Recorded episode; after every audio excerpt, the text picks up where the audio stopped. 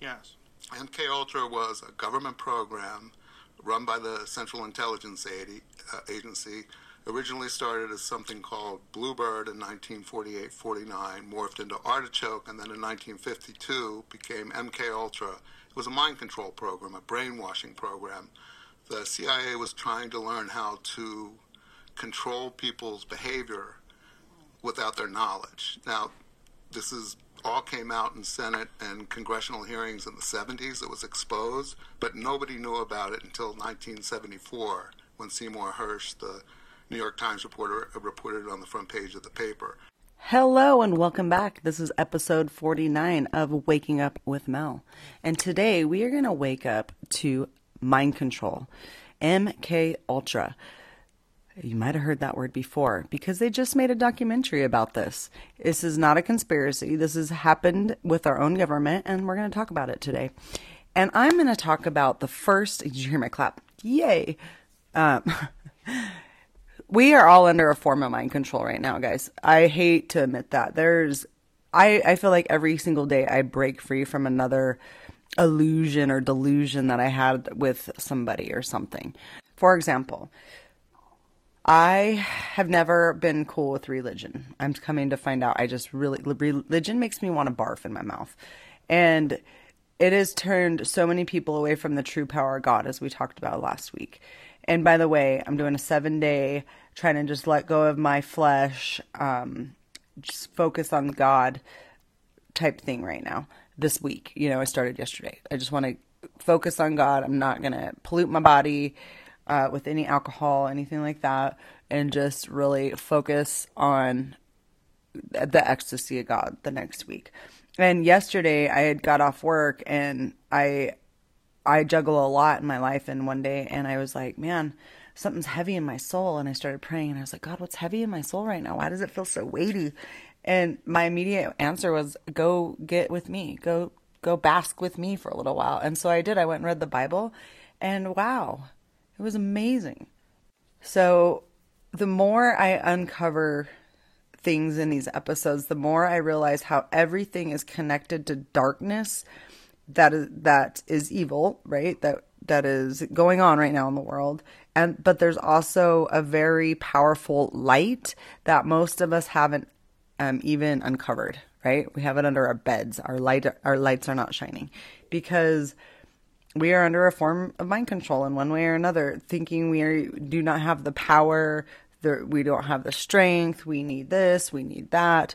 Um, and I want to talk about the first time I remember a major media mind control because I feel like looking back when we really get deep into this, because we're going to get to the origins of how this even started in our country, it's all fear based. And the way you control the masses through the satanic evil agenda that runs through the government, through the music, through, you know, the TVs, through our politics, through every every famous idolized person.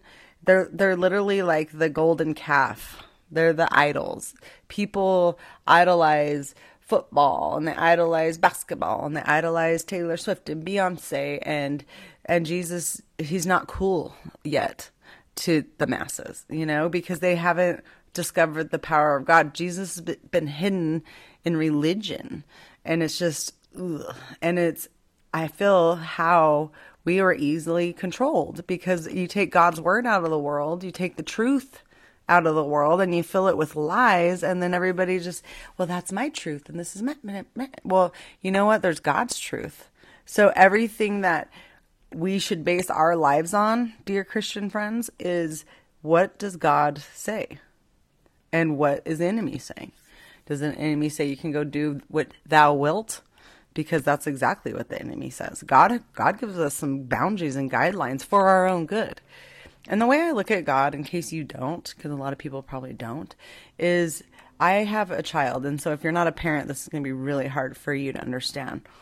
But the Bible says, all right, so I'm reading out of the Passion Translation. My mom got this for me for my birthday. And I'm reading from the book of Luke, Luke 11. And it's when Jesus is teaching us about prayer. And I highly advise you just go read all of chapter 11 because it's just so beautiful. but he just taught them that Our Father who is in heaven, holy is his name prayer. And the way the Passion Translation uh, just reads reads this prayer, I want to read it because I I've honestly I've always heard it, you know, the King James version, which is Our Father who art in heaven, holy is his name, his kingdom come, it will be done, blah blah blah blah, which is a great prayer. I'm not like bashing that at all. But listen to this.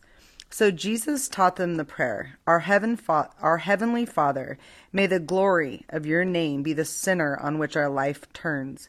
May your Holy Spirit come upon us and cleanse us. Manifest your kingdom on earth and give us our needed bread for the coming day. Forgive our sins as we ourselves release forgiveness to those who have wronged us, and rescue us every time we face tribulations.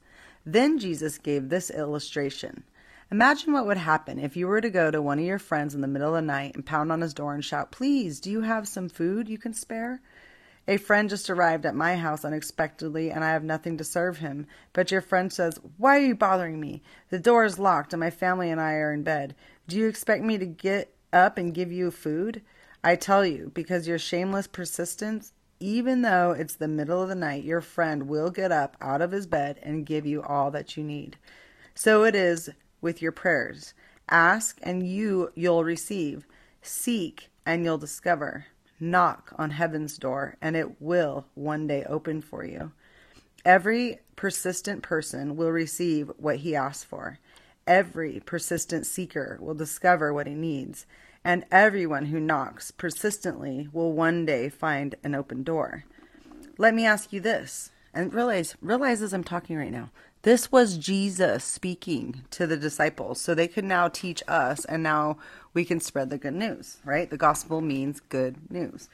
So he says, Let me ask you this Do you know any father who would give his son a snake on a plate when he asked for a serving of fish? Of course not. Do you know any father who would give his daughter a spider when she asked for an egg? Of course not. If imperfect parents know how to lovingly take care of their children and give them what they need, how much more will a perfect heavenly Father give the Holy Spirit fullness when his children ask him? First time I read that verse, I thought, wow, God loves me more than I love my own kids because I love my kids more than I love my life. I would lay down my life for my kids just like Jesus laid down his life for all of us and the simple gift of Jesus is just amazing. But religion has made I I cannot stand what religion has done with Jesus, and Jesus probably can't stand it either. Just like he couldn't stand it in his time when he was here, nothing's changed. Nothing's new under the sun. And the way I feel like they've really gotten away with all this is through our idols that we idolize and certain forces um, that we didn't know about and we didn't know existed really until it's too late. And we're going to talk about the CIA right now. Well, actually, let's back up. Before we talk about the CIA, I want to talk about an operation that happened on television when I was a little girl that recently I'm just like really kind of just bothered and pissed off by it, to be honest, because these people, well, let's get there. Let's back up. 1986, January 28th. I am in not I don't know what grade I was in elementary school though. I remember the school. It's called Whitney Elementary in Boise, Idaho. And um, they take us to the library. And we all sit down and we're gonna watch the Astro Knots, N O T, go to space. But instead of going to space, they all blew up in our face. Now, this wasn't because the Challenger accidentally blew up. It's because they wanted to traumatize the world. And honestly, there's a somebody asked me, "Well, why would they want to do this?" Well, there's many reasons. There's many reasons why the astronauts, much like Buzz Aldrin and everybody else, I've done a podcast about this, uh, never went to space. You cannot go to space because there's a firmament. I mean, that's another reason we that's another reason NASA can fund all these crazy operations to torture people because they have no accountability and they're funded tons and tons of money. It's crazy. But NASA and all this operation is just part of it, okay? So let's talk about why why I can pretty much prove as much as the next guy, you know, unless I get blood samples and all the other stuff. But I really don't think when they did certain mind control techniques on the public, they realized the internet would catch up with them and documents would get released and it would be pretty much how how many coincidences do you need before it's a fact? You know what i mean? So let's talk about these astronauts. Let's go through them really quickly one by one. These guys could be a whole episode. They really could because most of them are still alive if not all of them. I haven't really researched all of them but I do know that all of them did not die in that Challenger accident. Oh, either that or they have really good doppelgangers with the same exact names. And yesterday, as I started really uncovering things with the CIA, CIA I was like, oh, wow.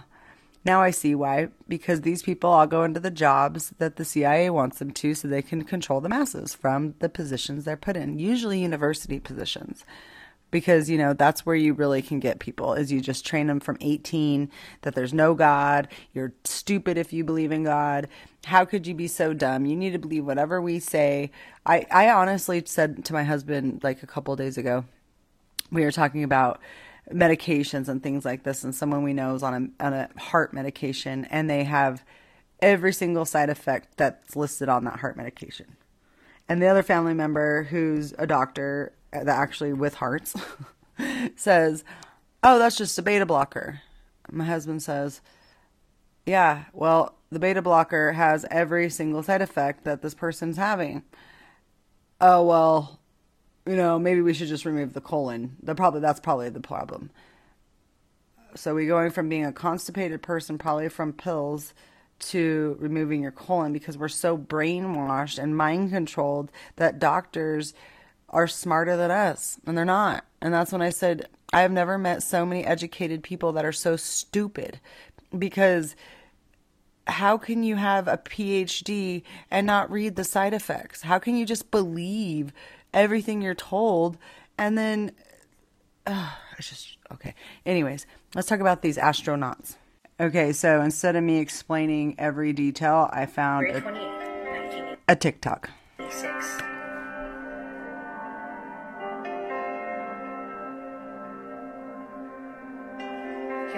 About to witness one of the most horrific tragedies in history. Seven crew members are heading out to board a doomed shuttle.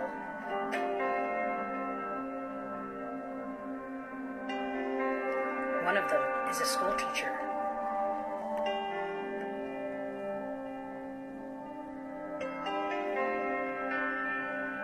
This is the first time a teacher would travel to space. Oh, they have all their school kids watching, so it's crazy. The world watched with excitement and anticipation.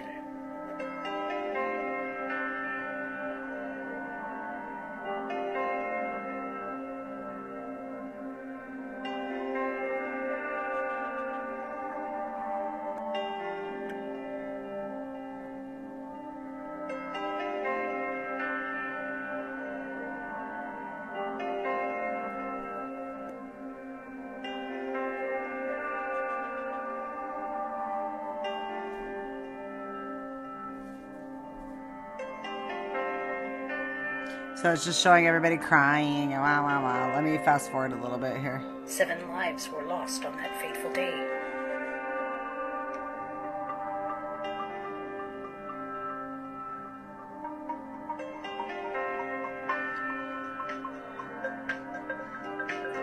Or were they? 20 years later, investigators would discover that the seven crew members never actually boarded the shuttle that fateful day. Now, I know what you're thinking. You're ready to call bullshit on this one, but let me stop you right here. The evidence that you are about to see will absolutely blow your mind. Sure, you've probably heard a dozen media outlets calling this a cooked up conspiracy theory, but nothing could be further from the truth. Many people remember watching the explosion happen live on television, I myself being one of them, there is no doubt in my mind that the explosion was very real. In this video, we will examine footage from various sources that not only prove that five of the seven Challenger crew members are alive and well today, but will also shed light on the possible reasons why they were not on board. Three of the five astronauts, Judy Resnik, Richard Scobee, and Michael J. Smith. These three crew members were not only found to be alive, but they were still using their original names. Yep. You may be wondering, why wouldn't they change their names? And the answer is relatively simple. Their names were not too well known, and in 1986, living under the radar was much easier prior to the internet age. Is it possible that these three astronauts could have living doppelgangers that just so happen to have the same names? Not likely, and here's why. Although Michael J. Smith is a common name, the names of the other two astronauts, Judy Resnik and Richard Scobee, are exceptionally uncommon. For example, there are only six women currently living in the United States with the name Judy or Judith Resnik, and there are only 16 men named Richard, Rick, Rich, or Dick Scobee. What are the chances that all three of these astronauts would have living doppelgangers with the same names? I'll let you ponder on these odds for a moment. The other two astronauts, Ronald McNair and Ellison Onizuka, both supposedly have living twin brothers named Carl McNair and Claude Onizuka. However, no birth records could be found for either one of them. What's even more interesting is this. Let's take a look at this footage from then President Ronald Reagan's memorial service for the Challenger crew. Here we can see the parents and siblings of Ellison Onizuka. But where is his living twin brother Claude? And here we can see the family of Ronald McNair. But his living twin brother Carl is nowhere to be seen. The reason Carl and Claude were not in attendance for their deceased brother's memorial is the same reason why there are no birth records for either of them. They do not exist. An investigator tracked down Challenger pilot Michael J. Smith and conducted a field interview, which he later posted on social media. Is Challenger pilot Michael J. Smith alive and well? Take a look at the footage and let me know what you think. Hey there. Hey, sorry to bother you. I was pulling out and uh, I saw you. I just came by to. Are you Michael Smith? Yeah, Professor at uh, university? retired. Retire? Yeah. Yeah. Um. Yeah, I just stopped by because there's a room. Are you aware of that? There's a rumor on the internet It's that, not me. That people are saying. Yeah, it's not me, obviously. I mean, anybody that looks at my background, looks where I was born, Uh huh. Yeah. it's not me. I mean, it's interesting that the uh, Shame on Michael you. J. Smith, that was the astronaut, looks something like me when we were younger, but really not if you really look at facial recognition. You never been a pilot, never been in the military. Nothing, like that. No. Okay, Yeah. that's all. and I I don't came. and I don't respond to the emails I get. I get probably an email, maybe two a month. Really? That yeah, and I got one guy that's been uh, really hounding me, and I I put, turned it over to the FBI. Really? You know, yeah. I mean, it's bullshit. Okay. You know, another crazy theory, Okay. but that's you know not me. All right. Then. I, I'm glad I wasn't him, but he's quite a guy. Yeah. You know, but if you if you look at my career, you look at my CV that's online, all the stuff I've published, all that I've done, it's not even close to what that guy was. okay. Yeah, you just sure look alike. It's the same I know, name. I know the facial thing, but that's that's what we The look like. thing. What? Forty years ago? Mm-hmm. Yeah. Okay. Yeah. Well, thank you. Yeah. Okay. A voice analysis of the living Judy Resnik compared to the Challenger astronaut Judy Resnik confirms that they are indeed the same person. I am hoping that the the uh, affliction that Steve Hawley had from the 41D mission mission specialist of the delays hasn't rubbed off on me. for a for a very long arm, which is as long as the cargo bay. It's 50 feet long. The image lets you see all of the current contemporary issues. All courts shall be open, property remedied by due course of law. You can find these. The equal justice under law becomes that we thought courts, courts were all along. It says equal justice under law.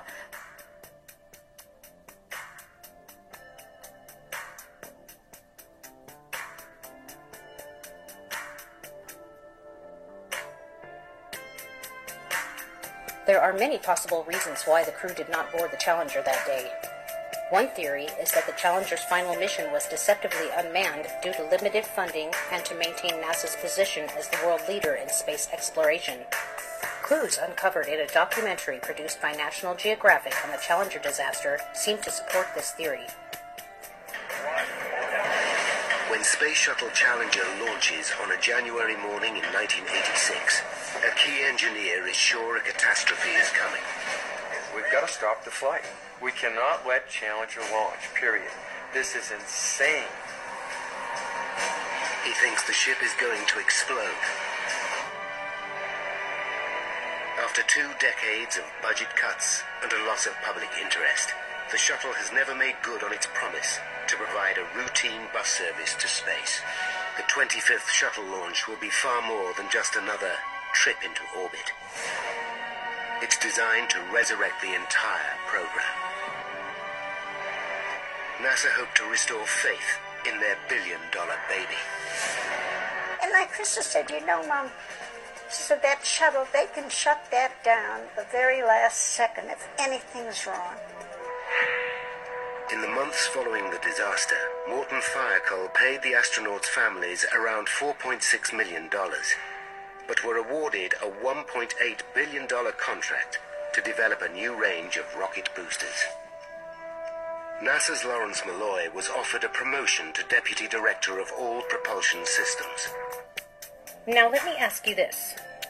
If you were offered $4.7 million to pretend that your loved one was deceased, would you do it? Of course you would. I think you get the gist of what I'm saying here. Well, and you guys, there's more than just what the families got for pretending. It, the the the astronauts that are still all alive, but the one is uh, they all got put in high up positions in universities. So let's talk about that because they're all on LinkedIn. I mean, they're these place these people they think that if they just call everything a conspiracy theory, that uh, people will just go away and they can just hide in plain sight. But you know what? The time has come where everything will be revealed. The Bible has said so. God has said so. So buckle up, buttercups, because people are catching on to you.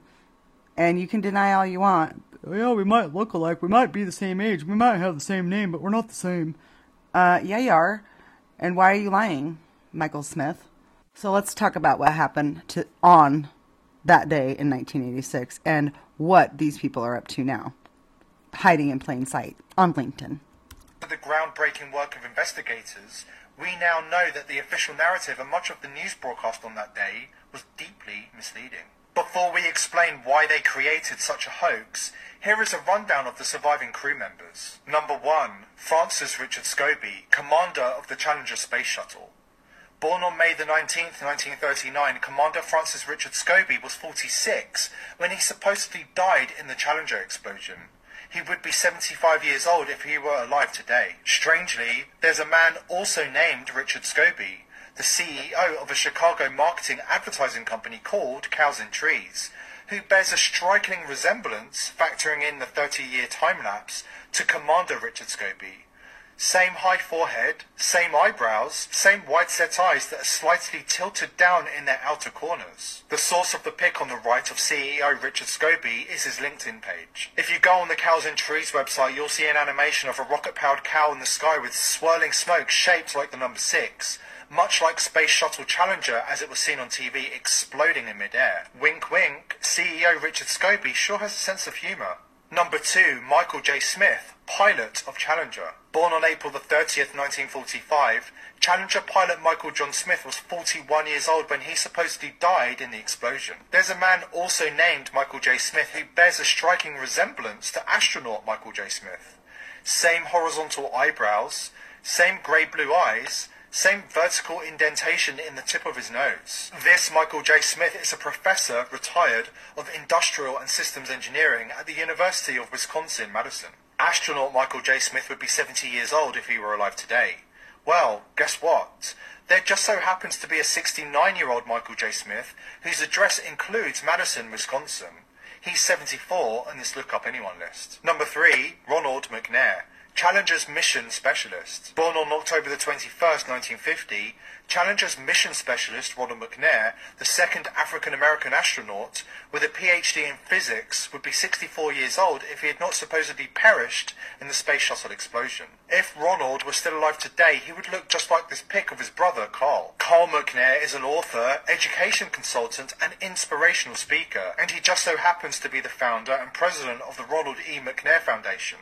How convenient. Number four, Ellison Onizuka, Challenger Mission Specialist. Another Challenger Mission Specialist, Ellison Onizuka, the first Japanese-American astronaut, also has a look-alike brother named Claude. Born on June 24, 1946 in Hawaii, Ellison would be 68 years old today if he had not supposedly died in the Challenger explosion. If Ellison was still alive, he would look just like this pic of his younger brother Claude.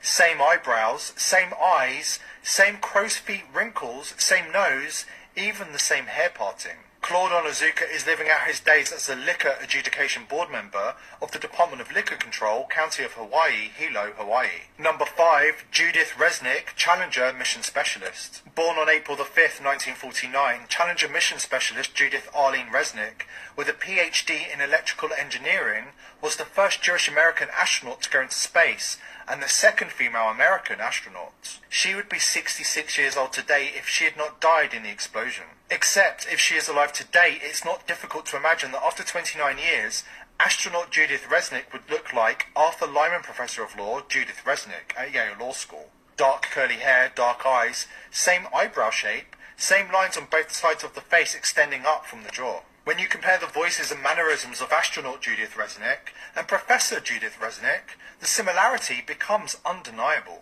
We looked through Ancestry.com's 241 death records for the last name Resnik, but we can't find the Social Security death index for astronaut Judith Resnik or any other Judith Resnik. Number 6. Sharon Christa McAuliffe, Challenger Payload Specialist. Born on September 2nd, 1948, Sharon Christa McAuliffe was a social studies teacher at Concord High School in New Hampshire when she was selected from over 11,000 applicants to participate in the NASA Teacher in Space project. If Challenger had not exploded, she would be the first teacher in space.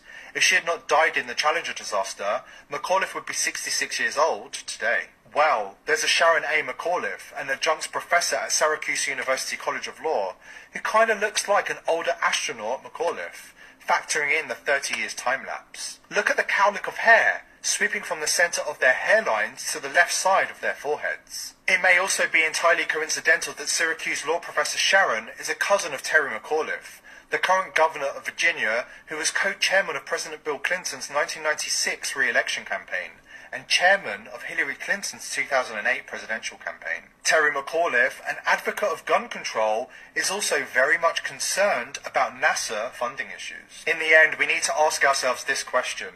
It's one thing that one of Challenger's crew members resembles someone alive today. We could chalk that up to a coincidence. But it's another thing entirely that six members of the Challenger crew have doppelgangers who are alive and in some cases with exactly the same names. Richard Scobee, Michael J. Smith, Judith Resnik, and Sharon McAuliffe, and are working at high levels in their original careers. What are the chances of that? You don't have to be a NASA boffin to know that those odds defy statistical probability. So why would NASA create another hoax? Those interested in gematria might be interested to know that NASA stands for the National Aeronautical and Space Association, and if you attribute a number to each character, you get 666. Given the powerful symbolic value of space missions, it should come as no surprise that NASA are part of the occult elite, waging powerful psychological wars on mankind. An expression immediately comes to mind, revelation of the method. Originating from the ancient Rosicrucian texts, this concept refers to the process of exposing the masses to dark realities, often in a veiled and underhanded manner, including hoaxes, to mock the masses. Some occultists compare this normalization process to the alchemical great work, where the world is transmuted according to the will of the occult elite. In his book, Secret Societies and Psychological Warfare, Michael Hoffman explained why the elite like to rub our faces in it. The alchemical principle of the revelation of the method has as its chief components a clown-like grinning mockery of the victims as a show of power and macabre arrogance. When this is performed in a veiled manner, accompanied by certain occult signs and symbolic words, and elicits no meaningful response of oppositions or resistance from the targets, it is one of the most efficacious techniques of psychological warfare and mind rape. So there's the case that the Challenger was a big hoax to put fear into people. Another th- and kids, like why did you have every single child in the USA watching that? Because they knew dang well, not the teachers necessarily, but the higher ups. Hey, let's have the kids watch it. This is great for a great thing for mankind. Get all the kids to watch. And oh, of course they have a teacher, so that's going to make more kids. Let's watch the teacher go to space. Yeah. And then, oh, the teacher just blew up. You know, like what kind of mind? Like he said, rape is that? And then we get 9/11. And when I posted this um, astronaut thing on my TikTok, one lady said they made us watch 9/11. And then I thought about O.J. Simpson when I was in high school. They had us watching that BS case, that ritual murder that went on. So although mind control happens severely to individuals, MK Ultra, they are also doing it on a mass level. They uh, let's talk school shootings, the Columbine school shootings. Dig deep into those kids. They had something going on with the police officers and some like sexual, just all this stuff, right? Like it's not just some random kid that decides to go shoot up a school because he's mad. It's much bigger. We have the JonBenét case. We have, um, and that's you know so many satanic things involved with that. And then Lin Wood's involved with that, which is so strange because I didn't even know who Lin Wood was until you know 2020 and now he's showing up at the John JonBenét Ramsey attorney. Like really? Okay. Nothing is a coincidence guys. Like they when is it gonna wake people up that this stuff is very calculated? The wars are calculated. Everything's calculated. So I could tell this episode's going to be a multiple part series, but before we s- stop talking about the mass media uh, ritual abuse they do to us, you know, fear, COVID, fear, flu, fear, death, you're going to die, fear, fear, fear. They do it with vaccines. Um, you know, I heard this yesterday um, again from Dr. Tenpenny, and I had put this on my vaccine debate, one of my first podcasts that I started when I restarted back up again. And she said, and I forgot about this, she said, vaccines aren't something people believe in them like a religion like people believe in Jesus. It's not like I believe in my couch. I believe in my my chair. I believe in my milk. I believe in my car. You know what I mean? Like why do we believe in vaccines like we do? Why do like people because you've been indoctrinated to that's why. Because the mass media has told you over and over and over that if you don't do this, you're not a responsible person, that you're stupid, that your kids might die because, you know, like they have taken all trust out of God and put all trust into them, which is the pharmaceutical companies, which is owned by the Rothschilds, which is petroleum based, which God gave us all the seed bearing plants and everything we need to make the to have the medicine. Did you know that where you live, the way God intended it is, I believe it's 50 miles around you, or should be plants and herbs that will help you with anything you possibly need. But we have now come to a society where we have demolished poison, dandelions, like all the things. You know, dandelions are so good for us, but they've taught us they're a weed and we should poison them and kill them instead of eat them and boil them. I mean, that's how dumbed down our society has become. We do what we're told. They have us dumbed down from kindergarten. And now, unfortunately, kids are going to school at six weeks old. Parents are like, yeah, my kid might be sad about school, but that's okay. They'll get used to it. Because that's how they were brought up. That's how crazy our society has become. MK Ultra has done a good job. So let's talk about MK Ultra and where it came from. All right. So in order to understand MK Ultra, how it got so powerful and in control, is we have to understand the OSS. So the OSS is the predecessor of the CIA. And let's talk about that. Before 1940, the U.S. State Department, FBI, and different branches of the military all had their own security and counterintelligence operations, which did not easily share information with each other. Basically, what happened is they started another war, World War II. Uh, President Roosevelt, he thought we need more coordination in gathering and acting on intelligence. So in July of 1941, he got this guy named William J. Donovan, who was uh, known as Wild Bill, and he made them the coordinator for the COI. And he served, this Donovan guy served as 165th Infantry um, during World War One.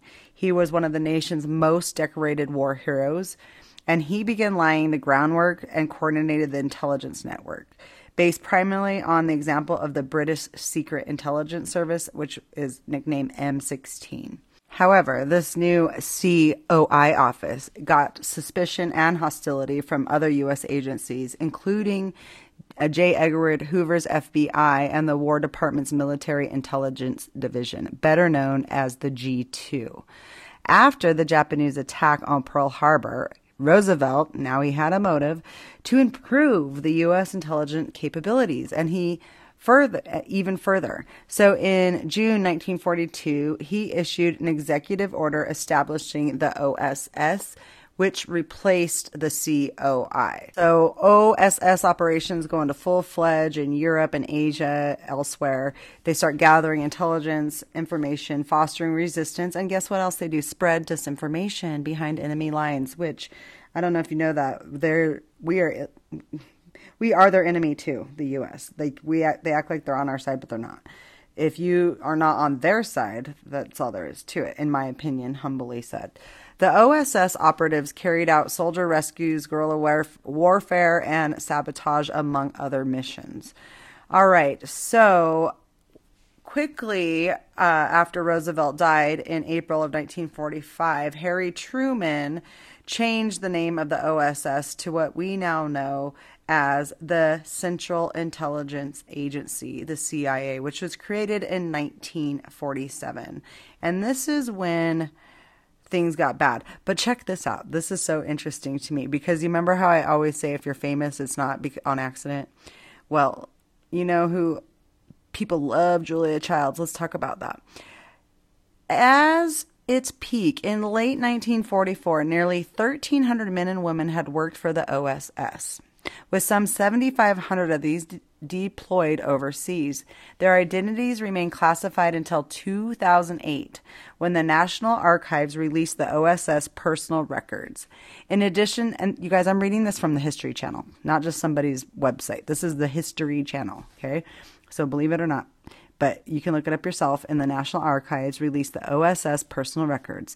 In addition to four CIA directors, Allen Dulles, Richard Helms, William Colby, William Casey, the ranks of the OSS had included also U.S. Supreme Court Justice Arthur Goldberg, Pulitzer Prize winning historian Arthur Schlesinger, S C H L E S I N G E R, Jr., film director John Ford, actor Sterling Hayden, Harvard scholar Ralph Bunche, B U N C H E, in parentheses, it says the first African American recipient of the Nobel Peace Prize. You guys know what I think about that if you've listened to my Ethan Patz case.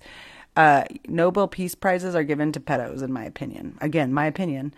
Um, and baseball players and coach Moe Berg it's funny. I used to think that you could have an opinion in the United States, and the more that things go on, the more I'm like they're taking away the opportunity to even have your own thought.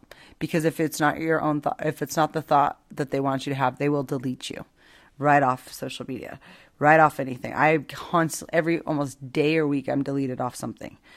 Okay, so Listen to this. One of the 4,500 women to serve in the OSS was Julia Child, who moved to Paris after the war and became a famous chef and cookbook author.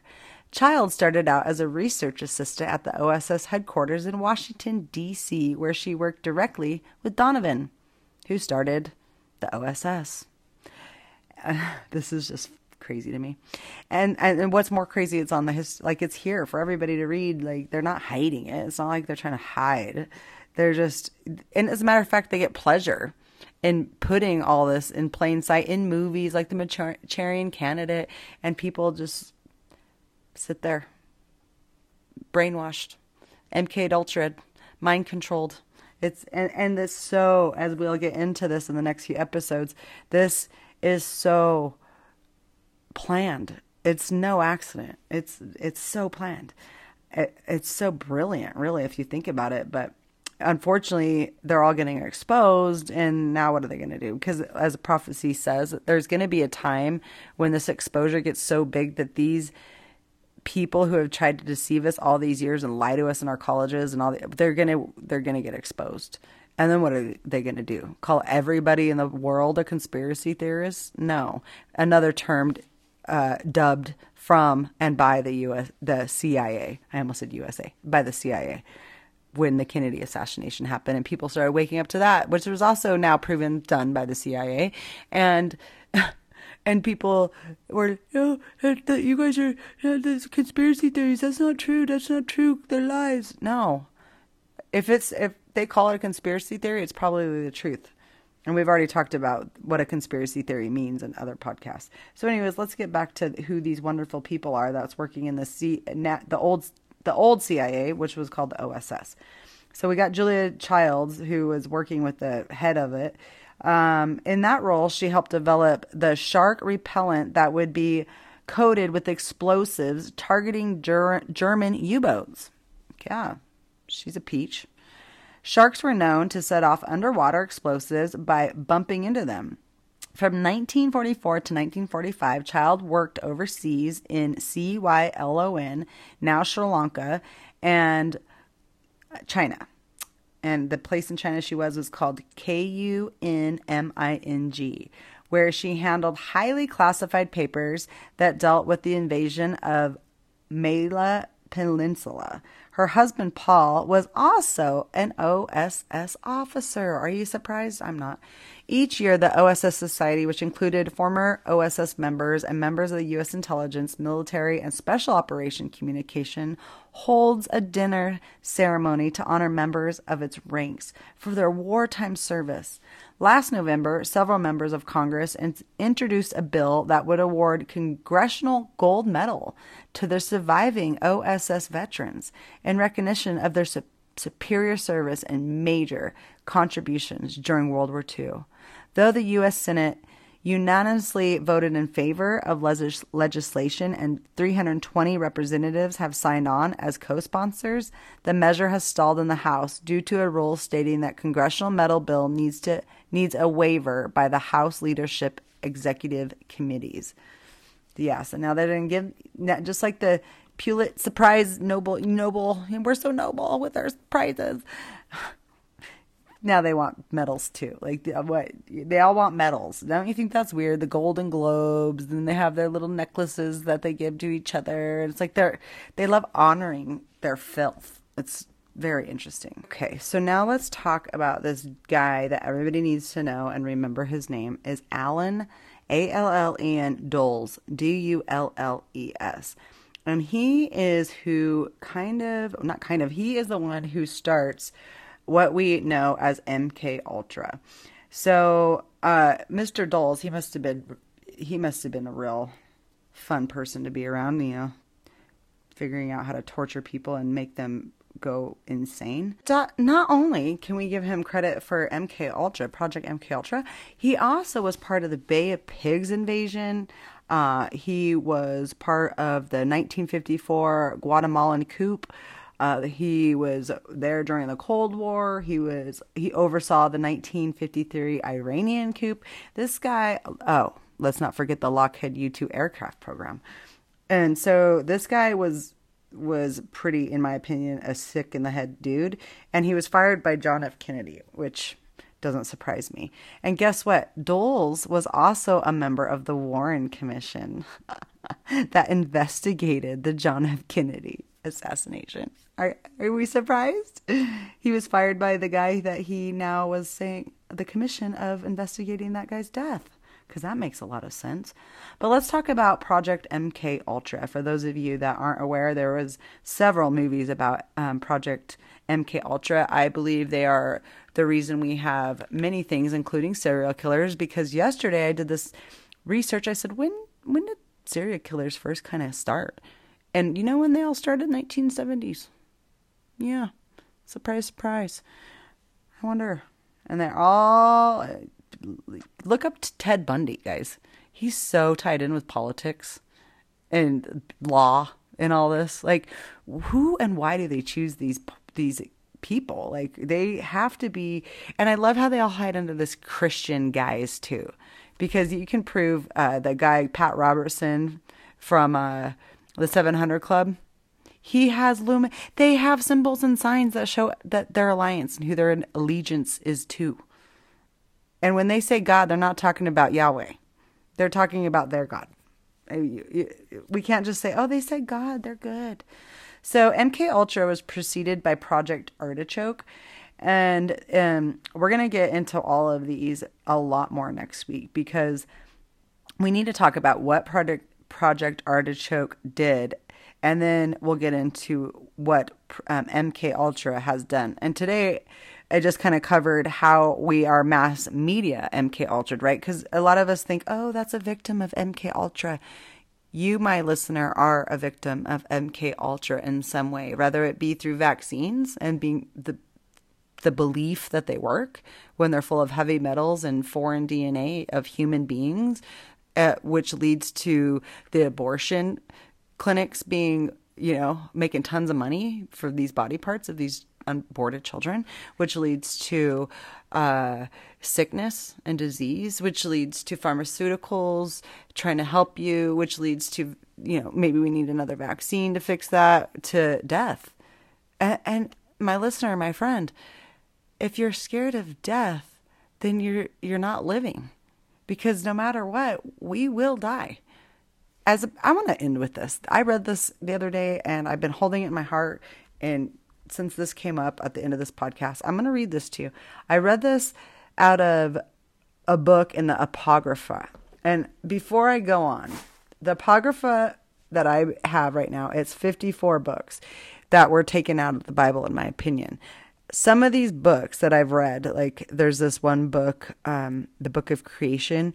It's kind of, uh, to me, how maybe they started the Kabbalist religion. But I also think they've took a lot of these books out to keep people dumbed down to the power of Christ and then they use it and copycat it to do witchcraft. And Christians won't even read it because they say, well, in Revelations it says that we shouldn't add to this book. And I've had to explain this before. When John wrote the book of Revelations, he didn't know the Bible was going to be put together. When he said, do not add or subtract to this book, he's talking about the book he was writing, which was Revelations. He was he was writing that book. The Bible we have is 66 books with 54 approximate books taken out of it. So there's a lot missing. So imagine reading a, a history book, for example, because that's what the Bible is, and sections of that history have been removed you're only going to get part of the picture. And that's what's happened with our spirituality. We only have part of the picture. And the other side has the whole big picture. They believe in the scriptures. The evil people, they believe in the scriptures, just not the same way I do. They read the same scripture, they just misinterpret it or interpret it the way they feel like it. Or they don't read it and have someone else interpret it for them. I find that a lot with the Christian church. Well, the Bible said, well, have you ever read it yourself? Well, no, but my pastor said. Well, what's the what's it say before that verse? What's it say after that verse? What's that verse mean? Okay, what I'm about to read you is from the Testament of Abraham in the Apocrypha. It's chapter 16. And basically, God is preparing Abraham for his final days on earth. And he told Gabriel to go tell Abraham, hey, you're come with me, your, your time's up. And Abraham's like, no, I don't want to. And, and so God finally sends the spirit of death. And as I've talked about before, everything is very spiritual, right? There's the spirit of life, there's the spirit of death, there's the spirit of joy, there's a spirit of depression. We live in a very spiritual world and we don't most of us are spiritually like dead. We're just closed off to that spiritual side, which is so sad. But it says here in chapter 16, Then the Most High called called to call to me here death. So he the Most High is um, talking to Gabriel. Then the Most High said, Call to me here death, that is called the shameless countenance and the pitless look. And Michael, the, incorpor- the corporal, went, and he said to death, Come here, the Lord of creation, the immortal King calls you. And death, hearing this, shivered and trembled, being possessed with great terror, and coming with great fear, and stood before the invisible Father, shivering, groaning, and trembling, awaiting the command of the Lord. Therefore the invisible God said to death, Come here, you bitter and fierce name of the worlds. Hide your fierceness, cover your corruption, and cast away your bitterness from you. And put on your beauty and all your glory, and go down to my friend Abraham, and take him, and bring him to me. But now also I tell you not to terrify him, but bring him with fair speech, for he is my own friend. Having heard this, Death went out from the presence of the Most High, and he put on a robe of great brightness, and made his appearance like the sun, and became fair and beautiful above the sons of men. Assuming from the chief messenger, having his cheeks flaming with fire, as he departed to Abraham. Now the righteous Abraham went out his chamber and sat under the trees of Mamre, M A R E is how that's spelt, holding his chin in his hand, awaiting the coming of the chief messenger Michael. And behold, the smell of a sweet fragrance came to him, and the flashing of light. And Abraham turned and saw death coming toward him in great glory and beauty. And Abraham arose and went to meet him, thinking that it was the chief captain of God, which would be Gabriel. And death, beholding him, saluted him, saying, Rejoice, precious Abraham, righteous soul, true friend of the Most High God, and companion of the holy messengers. Abraham said to death, Greetings you of appearance, of the form like the sun of the most glorious helper, bringer of light, wondrous man, from where does your glory come to us, and where are you from? Where do you come? Then death said, Most righteous Abraham, behold, I tell you truth. I am the bitter lot of death. And Abraham said to him, No, but you are the, the comeliness of the world. You are glory and beauty and of messengers of men. You are fairer in form than any other, and you say, I am the bitter lot of death, and not rather, I am fairer than every good thing? And death said, I tell you truth. What the Lord has named me, that I also tell you. And Abraham said, Why have you come here? And death said, I have come for your holy soul. Then Abraham said, I know what you mean, but I will not go with you. And death was silent and did not answer him a word. Then Abraham arose and went to his house, and Death also accompanied, accompanied him there. And Abraham went up to his chamber, and Death went up with him. And Abraham lay down on his couch, and Death came and sat by his feet. And then Abraham said, Depart from me, for I do not desire to rest on.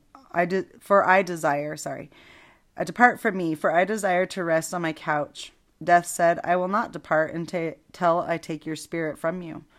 Abraham said to him, by the immortal God, I charge you to tell me truth. Are you death? And death said to him, I am death. I am the destroyer of the world. And Abraham said, I implore, implore you, since you are death, tell me if you come in thus such fairness and glory and beauty.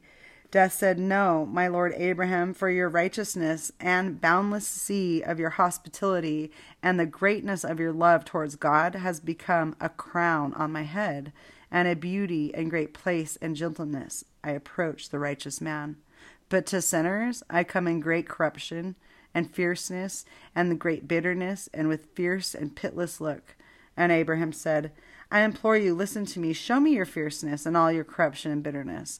And Death said, You cannot behold my fierceness, most righteous Abraham. And Abraham said, Yes, I will be able to behold all your fierceness by the means of the name of the living God, for the might of my God that is in heaven is with me. Then death put off all his comeliness and beauty and all his glory from the like the sun which it was clothed, and put on himself the tyrant's robe, and made his appearance gloomy and fiercer than all kinds of wild beasts, and more unclean than all the uncleanliness and showed to Abraham seven fiery heads of serpents and fourteen faces, one of a flaming fire and a great fierceness, and the face of darkness, and the most gloomy face of a viper, and the face of a most terrible precipice, and the face of a fiercer than an Asap, and a face of a terrible lion, and a face of Ceris. I don't know what this is. S E R A S T E S. And Bals- Balsalix. He showed him also a face of fiery Sectimer. Half of these things I don't even know what they are. And a sword bearing face, and a face of lightning, and lightning terrible, and a noise of dreadful thunder. He also showed him another face of a fiercer stormy sea, and a fierce rushing river, and a terrible three headed serpent, and a cup mingled with poisons, and in short, he showed him great fierceness of unbearable bitterness, every mortal disease as the odor of death. Ugh, have you ever smelled the smell of death? It's not good. And from the great bitterness and fierceness there died servants and maidservants in the number about seven thousand. And the righteousness of Abraham came to an indifference of death, so that his spirit failed him.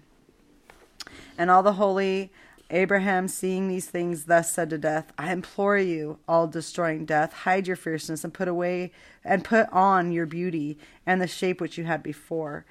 And I want to stop right here. If you've ever listened to people who have been like uh, in hospice or wherever, it's interesting the way people act when they have God in their hearts, Jesus in their hearts, and God, the Holy Spirit with them, and when they don't. It is very interesting. It's like they fight to hang on to this life, even though they're like not living any type of life. When I've seen someone leave this world before and they sat up and like it looked like the angels were coming for him. It was incredible. So, you know, death is real. And this really brought it to like like wow it's a spirit sent from god and god chooses our days our times our hours. Now listen to this next part.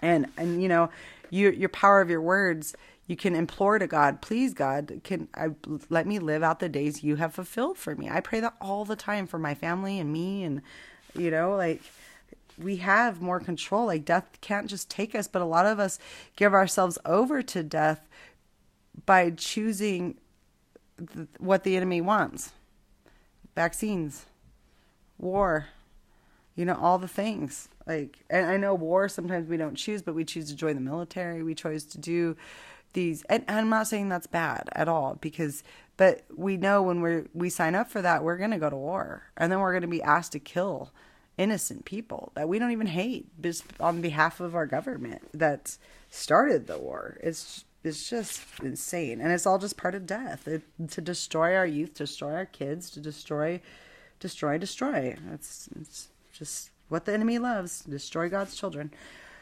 So anyways it says um and immediately death hid his, hid his fierceness and put on his beauty which he had before. And abraham said to death why have you done this that you have slain all my servants and maidservants oh i've missed that part. Uh so let me go back. Sorry, guys. So it says that, um, and from the great bitterness and fierceness, there died servants and maidservants in the number about 7,000. Can you imagine that? So 7,000 people just from being around that spirit that revealed himself to Abraham died. And the righteousness of Abraham came to indifference of death, so that the spirit failed him. And the holy Abraham, seeing all these things, thus said to death, I implore you, all destroying death, hide your fierceness, put on your beauty and shape which you had before. And immediately death hid his fierceness, put on his beauty which he had before. And Abraham said to death, Why have you done this, that you have slain all my maidservants and servants? Has God sent you here for this end to this day? And death said, No, my lord Abraham, it is not as you say, but on your account I was sent here. And Abraham said to death, How then have these died? Has the Lord not spoken it? Thus said. Believe, most righteous Abraham, that this is also wonderful, that you are also not taken away with them. Nevertheless, I tell you the truth. For if the right hand of God had not been with you at that time, you also would have gone and departed from this life. The righteous Abraham said, Now I know that I have come to an indifference of death, so that my spirit fails, but I implore you, all destroying death, since my servants have died before their time, come, let us pray to our Lord God, that he may hear us and raise up those who died by your fierceness before their time. And death said, Amen, be it so. Therefore, Abraham rose and fell on his face to the ground in prayer, and death together with him. And the Lord sent a spirit of life. Isn't that neat? I, I, how incredible is it? And those that were dead on were made alive again. Then righteous Abraham gave glory to God. So it goes down. I'm not going to read all of this because it's a lot, but he death basically explains, like you know, um, why he showed him the sword and the rivers and all the things because that those are different ways of people dying. And so Abraham says, Well, teach me concerning all of this. And death answered, and he says, Listen, righteous Abraham, for ages I destroyed the world, and I lead all down to Hades. Kings and rulers, rich and poor, slave and freeman, I convoy to the bottomless pit of Hades.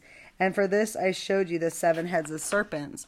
For the face of fire I showed you, you became uh, sorry, for the face of fire I showed you, because many die consumed by fire. Um, so and it says all the ways people die. It goes on and on. I'm going to go back down to right here, but it says this. Listen to this. It says, "Tell me, death." Truly, truly, I tell you the truth of God that there are 72 deaths.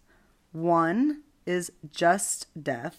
That means that to me, the one that God will choose, that just, like, you know what I mean? Does that make sense? I hope it does. Buying its fixed time, right? Because it says that we have a destiny, every single one of us. But it, here it says, And many men in one hour enter into death, being given over to the grave. Behold, I have told you all that you have asked. Now I tell you, most righteous Abraham, dismiss all the counsel and cease from asking anything once and for all, and come with me, as, as the God and judge of all has commanded me. And Abraham said to death, Depart from me yet a little while, that I may rest on my couch. For I am very faint of heart. For since I have seen you with my eyes, my strength has failed me. All my limbs and my flesh seem to be weight of lead, and my spirit is exceedingly distressed. Depart from me a little while, for I have said I cannot bear to see your shape. So I just find this when I read this, even if it doesn't sync with your soul or you're like that's not in the bible or whatever it's just still very very interesting um, to me and i wanted to share it with you guys. So there you have it. So let's pray. Father god i just thank you so much for the spirit of life. Every single one of us are listening here. We're alive because you have put us here. I pray for your heavenly protection over this time that i believe you're going to put us through a great darkness. While that darkness happens i believe that is a time to really minister to your children. So i pray that everybody that's listening here has ears to hear is not as scared of that spirit of death because you control that also. Let them turn to you. Let them f- be freed from this um this fear this mind control that has been put over all of us for all these years. And let us just start to really just put our mind in your control. In Jesus holy and precious name. All right, guys, part two, we'll really get deep into what Pro- Project Artichoke and Project MK Ultra are, what they did to people, all the drugs they gave to people. I mean, they they they went for it. They went for it big time. And after they used individuals, they went straight to the mass media, and they used the tell-eye vision to do so. All right, we'll see you next week. God bless. Yahweh, not the other God the God of gods, the King of kings. Jessica Headley. And I'm Ryan Wolf. Our, our greatest, greatest responsibility yeah, that's it. it. is to serve our Treasure Valley communities, the El Paso Las Cruces communities, Eastern Iowa communities, Mid Michigan communities. We are extremely proud of the quality, balanced journalism that CBS 4 News produces. But we are concerned about trouble trying to plaguing our country. Plaguing our country. The sharing of biased and false news has become all too common on social media. More alarming, some media outlets publish these same fake stories without checking facts first. The sharing of biased and false, false news has, has become, become all too common on, on social, social media. More alarming, some media outlets publish these stories simply aren't true without checking facts first. Unfortunately, some members of the media use their This is fucking scary. Yeah, this is the scariest. Well, that's propaganda. And that is Joe Rogan, and I will put the full link of his clip below, as I always do. Peace out. We'll talk to you next week.